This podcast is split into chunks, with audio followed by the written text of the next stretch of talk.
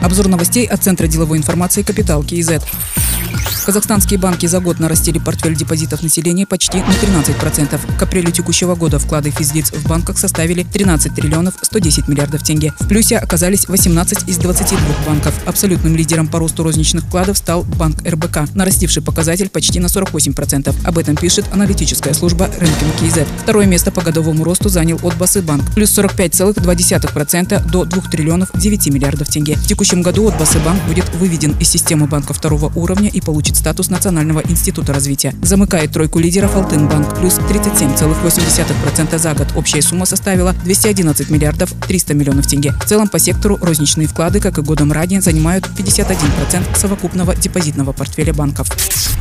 Касымжимар Токаев провел рабочее совещание по вопросам казахстанско-российского торгово-экономического и инвестиционного сотрудничества и взаимодействия приграничных регионов. Глава государства поручил правительству провести инвентаризацию нерешенных вопросов двустороннего взаимодействия в соответствии с казахстанским законодательством и с учетом геоэкономических реалий. Напомним, 16 мая Касымжимар Токаев и президент России Владимир Путин обсудили сотрудничество в торгово-экономической сфере. Президент Казахстана тогда отметил, что нет основания для разочарования динамикой взаимодействия между странами. Товарооборот достиг 25 миллиардов долларов. На разных стадиях реализации находятся 20 проектов на сумму 4 миллиарда долларов. Владимир Путин также отметил, что за прошлый год рост товарооборота составил 34%. Глава Казахстана на встрече подтвердил свое участие в Петербургском экономическом форуме в июне этого года.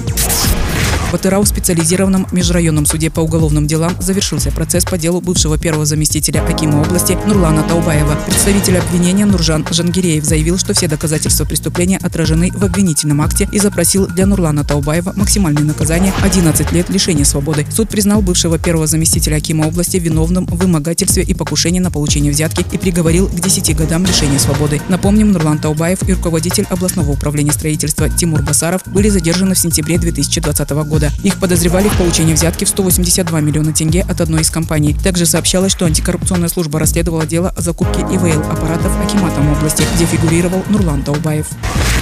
На заседании правительства премьер-министр Алихан Смаилов напомнил о персональной ответственности Акимов за состояние дорог в регионах. По данным Всемирного экономического форума, Казахстан занял 93 место в мире по качеству дорог. Глава государства Касымжамар Токаев неоднократно отмечал неудовлетворительное состояние автодорог. Хочу подчеркнуть, что каждый Аким несет персональную ответственность за состояние дорог региона, напомнил премьер-министр. По его словам, также есть дефицит квалифицированных кадров. При проектировании и строительстве мало используются новые стройматериалы и современные технологии. Это влияет на качество дорог и срок сроки их ремонта и строительства. Министерству индустрии необходимо проработать эти вопросы, поручил Алихан Смаилов.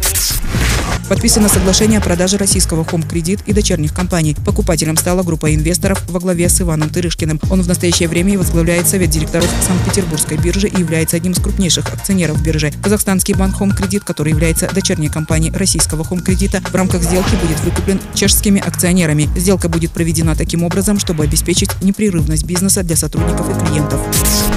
Альфа-банк Казахстан, 100% акций которого купил банк Центр Кредит, официально переименован в Эко-Центр-банк. Первоначальное название Эко-банк дублирует уже существующее название банка в Африке, поэтому решили выбрать другое название Эко-Центр-банк. 6 апреля сообщалось, что банк Центр Кредит завершил сделку по приобретению Альфа-банк Казахстан. Тогда говорилось, что после перерегистрации банк будет работать под новым брендом Эко-банк. Два банка БЦК и Евразийский банк приняли у казахстанцев за один день более 2200 заявок на льготное автокредитование. Об этом сообщил заместитель председателя Комитета индустриального развития Олжас Сапарбеков. По остальным банкам завершаются корпоративные процедуры. В ближайшее время и другие банки начнут принимать заявки. Напомним, 16 мая в Казахстане стартовала программа льготного автокредитования. Общая сумма финансирования составит порядка 100 миллиардов тенге. Другие новости об экономике, финансах и бизнес-истории казахстанцев читайте на Капитал Киезет.